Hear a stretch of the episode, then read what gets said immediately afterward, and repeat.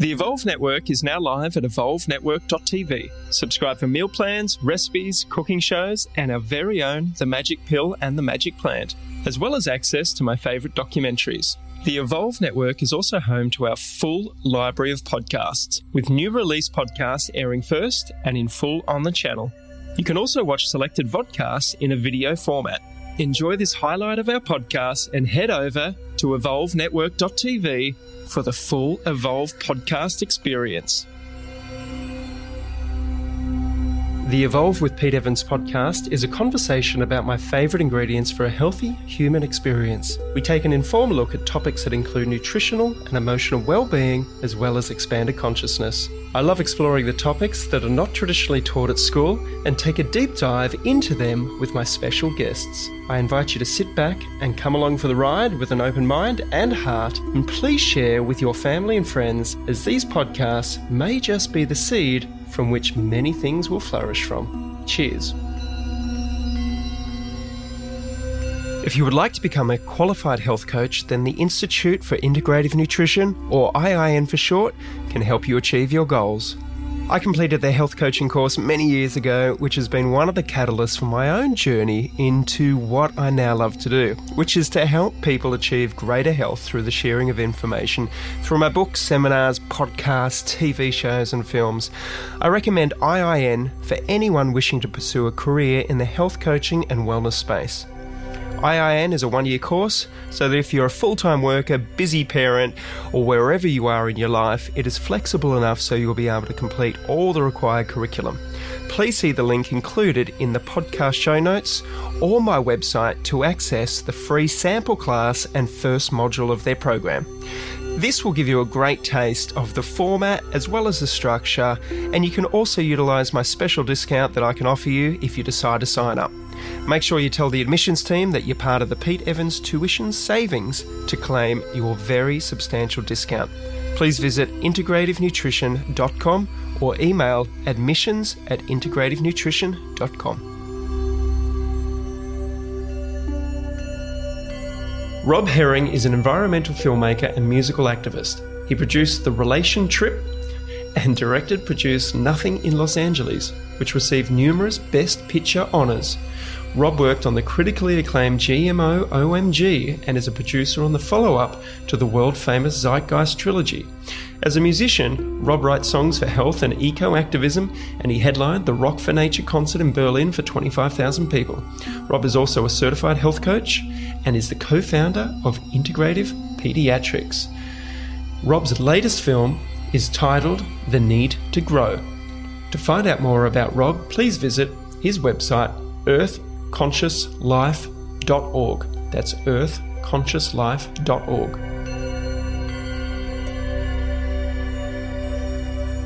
Rob, thank you so much for joining us on the podcast. How are you, brother? I'm doing well. Pleasure to be here. Yeah, we're talking about an important topic today, so always happy to chat about it. So tell me about this topic. I mean, I haven't watched your film yet. I'm just about to watch it tonight, or actually tomorrow with my wife. So uh, I'm looking forward to that. So tell me the name of the film and the premise behind it, please. Great. So myself and my co-director Ryan Wirick first met to talk about this idea of can we make a film about solutions to agriculture and our food systems. And the film ended up being called The Need to Grow, and it came out last year. And we're actually in the middle of a global screening event right now, which we'll talk a little bit more about in a minute.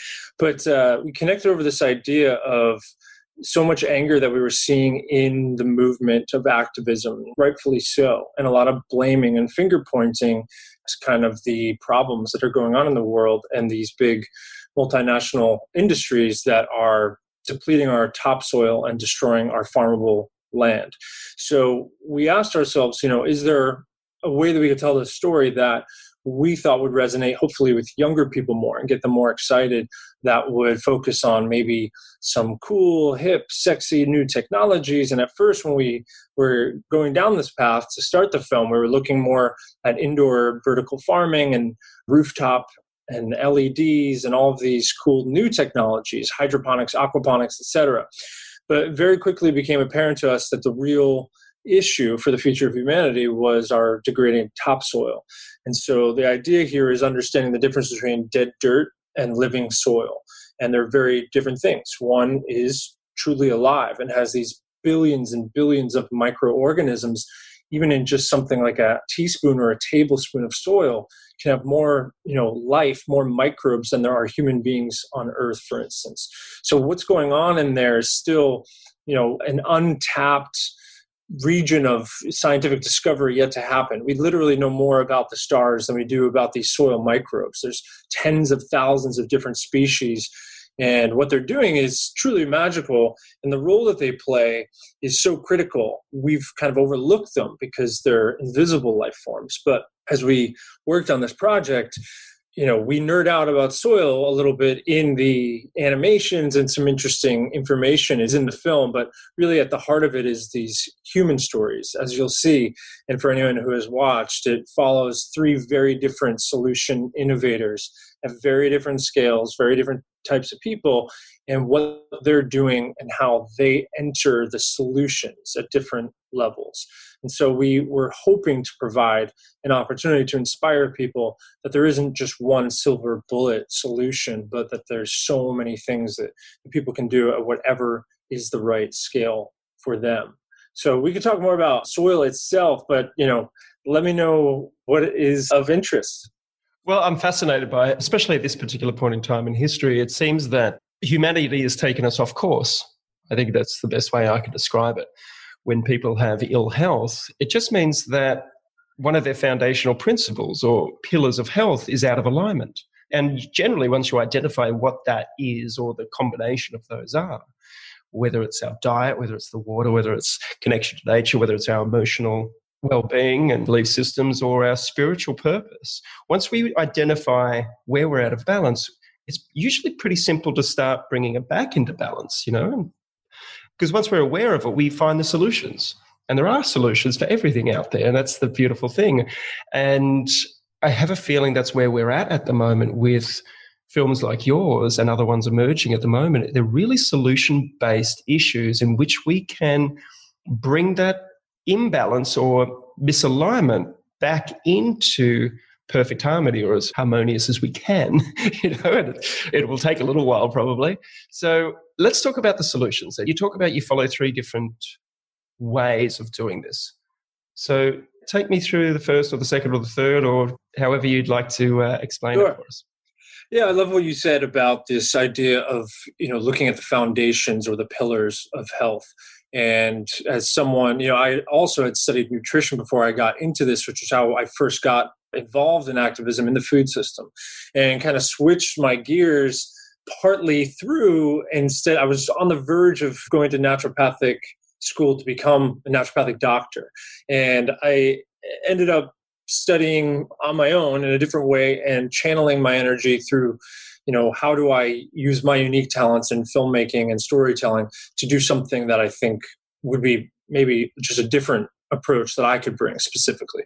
And so when i was on this path i thought you know the whole human health thing is so selfish. It's really much more about the environment right? And i kind of switched my thinking and you know it's all about saving the planet and future generations and over time as i think many of us realize is they're the same thing. You know these human health solutions are the environmental solutions and vice versa. And so you know when we have those foundations out of balance it's really yeah once you track it back further and further and further what is really the origin of this? I think the beautiful thing that as you said is emerging is this shift towards hey if we don't start talking about the solutions then they never happen. And you know it's a critical awareness that does need to happen for people to understand the problems. But for many of us we've passed that point.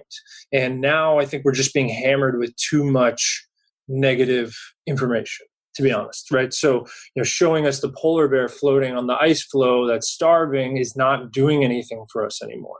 It's just leaving us feeling paralyzed and so at this point, you know, if we're not offering a solution with the conversation, I think we're doing a disservice. So with us, you know, we tracked it back further and further in the food system and so much comes back to soil. So soil really addresses you know our food. Obviously our nutrient density has been exploited over even just the past 40 to 70 years in tragic ways where nutrient density is just depleted so much from the minerals being ripped out. And our agriculture system that has a very minuscule approach of inputting a limited number of inputs nitrogen phosphorus and potassium in particular to get a big growth.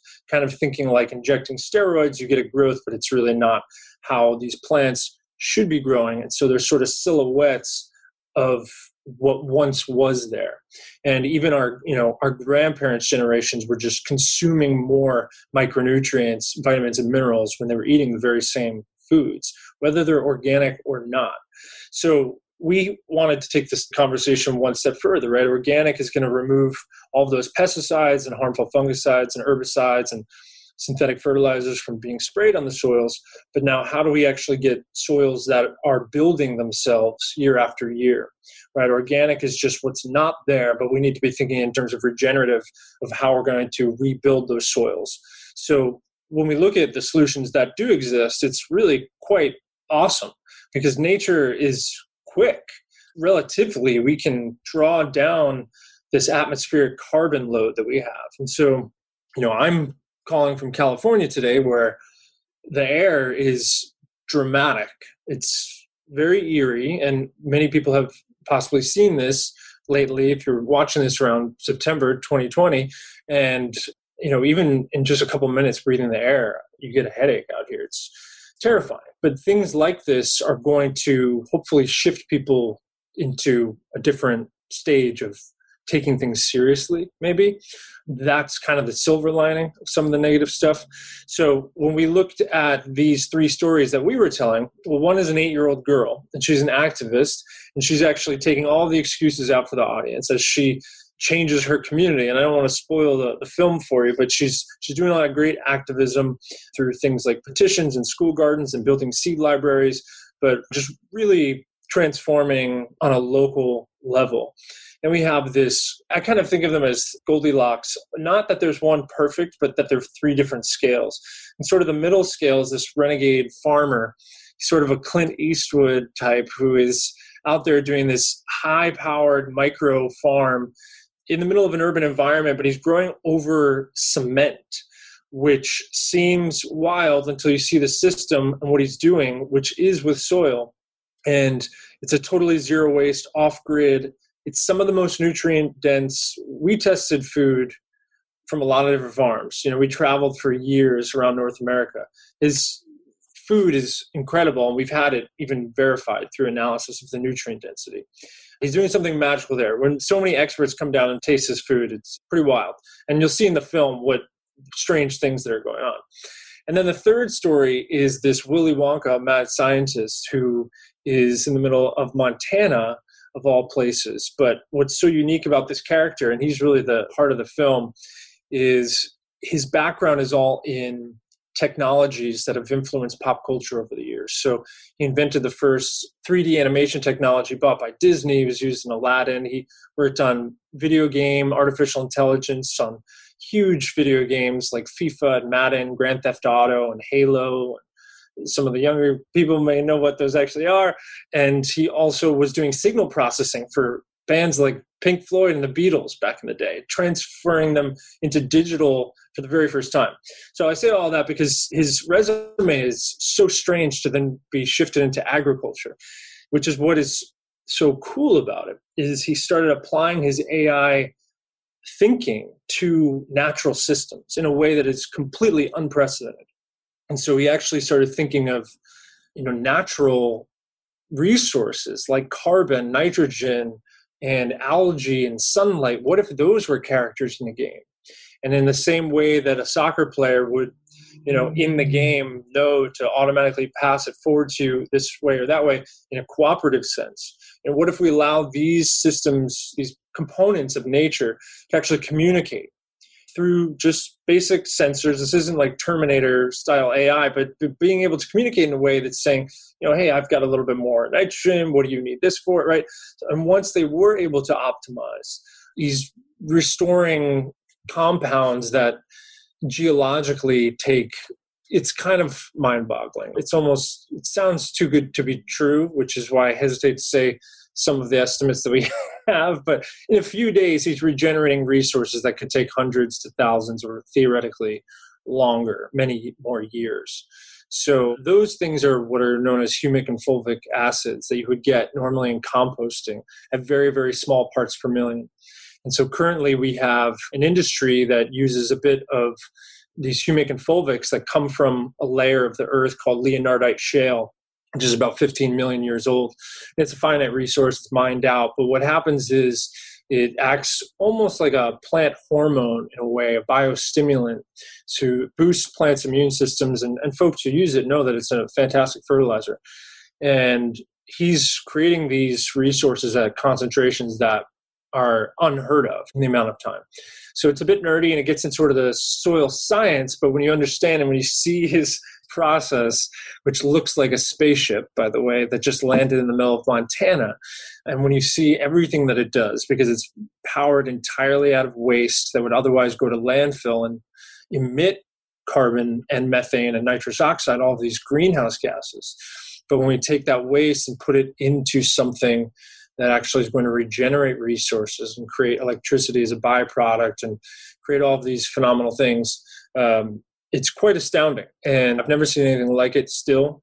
And we're just so honored to be a part of sharing the story because it's gotten some people's interest lately. So I think we need those types of minds out there who are not just getting into engineering to make the next dating app or shoot 'em up game, but thinking, you know, what else could this technology do, right? And folks are starting to head in that direction because, you know, these devices and things are going to be they're fine escapism. Entertainment is not evil.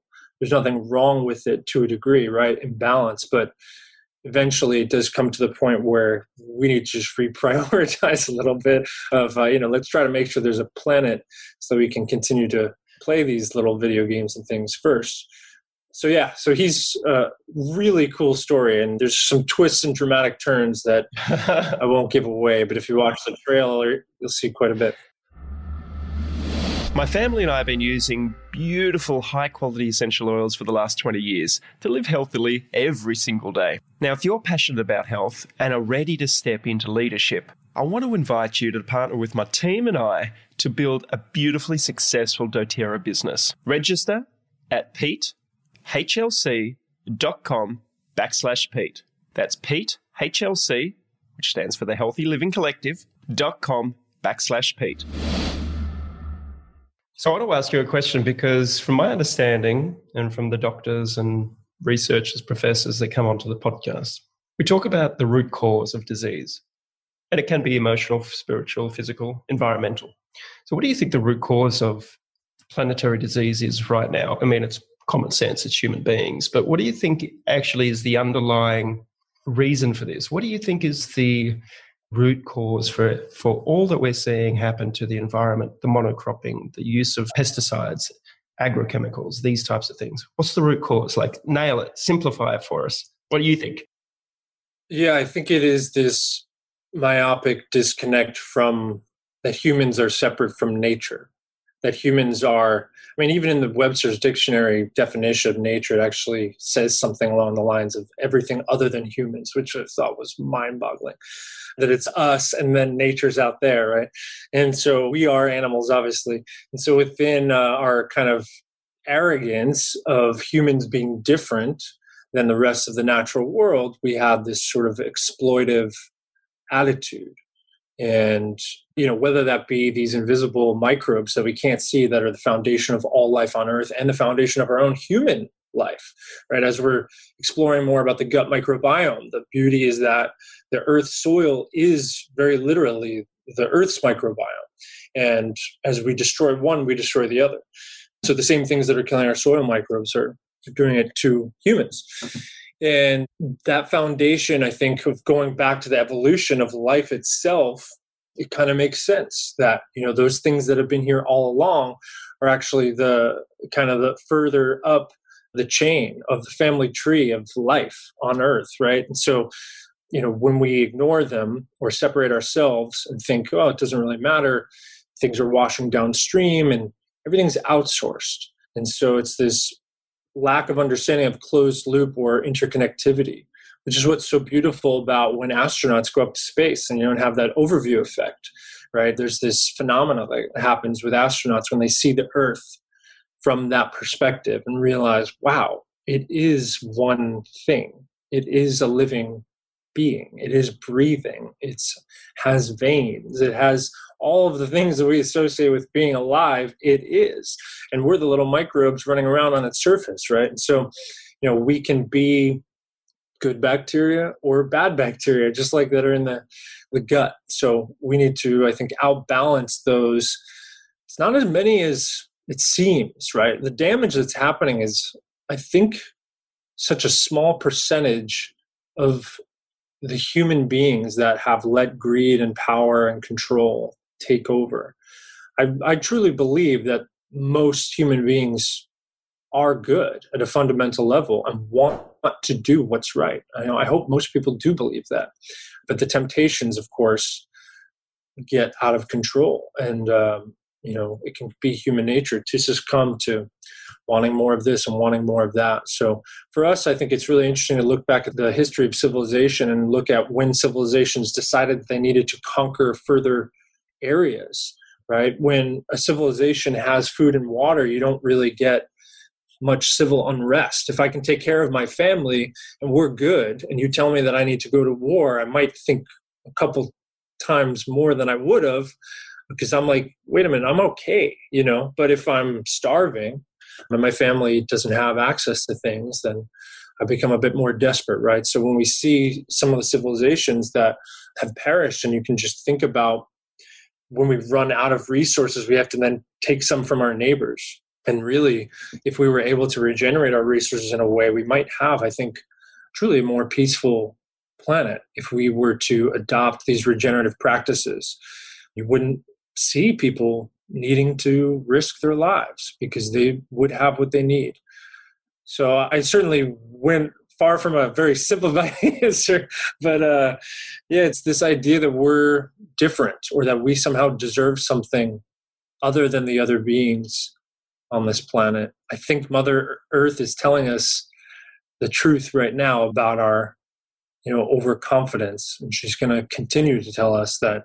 Sorry, you can't keep doing that. So, whether that's through environmental disaster or just the continued chronic disease rates that are going out of control. But it's not a coincidence that they're both happening at the same time. And the band aid fixes that we have going to become more and more obvious to people that it doesn't work. So the way that I see it is, you know, some of the medical system is the same way that we do social justice. It's the same way that we do agriculture. It's always going in and exploit something that we claim is the problem, but unfortunately, that exploitation is profitable right now on all three ends. And so we're not addressing the foundations to actually rebuild the system to avoid needing those interjections, right? Whether that be police, whether that be medicine, pharmaceuticals, or whether that be pesticides and genetically modified foods and things like that, all of them will continue to push their narrative because they make a lot of money for people. So the more that people wake up to our power of what we vote with with our dollar, I think that is going to help drive it. Things need to happen from the top down, of course, but they really won't happen until enough people demand it and our dollars can drive that actually faster i think a lot of the time. Because when the market share gets gets iffy for companies and they realize hey i can actually make more money there's a big company i don't know if they're in australia at all or if they sell their products they probably do because the west is a they're really good about you know shipping our american garbage all over the world. But there's a I shouldn't talk bad about them, but uh, there's a company called General Mills that makes a lot of sugary cereals not a huge fan of most of their products, but what I will say is they're trying to transition into regenerative agriculture. And other companies, there's rumors of of even more uh, what I would probably call destructive brands out there who are changing you know what they've done to the land and their relationship to it because they're realizing hey if, we can't make our product in 10 years you know, this isn't a sustainable business model anymore so i think once that starts hitting from a financial standpoint, as long as we exist in this capitalistic world, then the money will probably make it a little bit easier for change to happen. So I'm hopeful that that is inevitable. It's just how gracefully do we do it, and will it be too late from an environmental standpoint? I don't know. I hear you, brother. I really hope you enjoyed the first half of this podcast. If you'd like to listen to the rest, please visit evolvenetwork.tv. That's evolvenetwork.tv. We'll see you there. The information, views, and opinions expressed in this podcast should not be treated as a substitute for nutritional, medical, or other advice by a qualified professional. Guests in this podcast express their own opinions, experiences, and conclusions Nothing in this podcast should be used to diagnose, treat, cure, or prevent any medical condition. Neither Pete Evans nor any sponsor endorse any views, opinions, or conclusions expressed or shared in this podcast.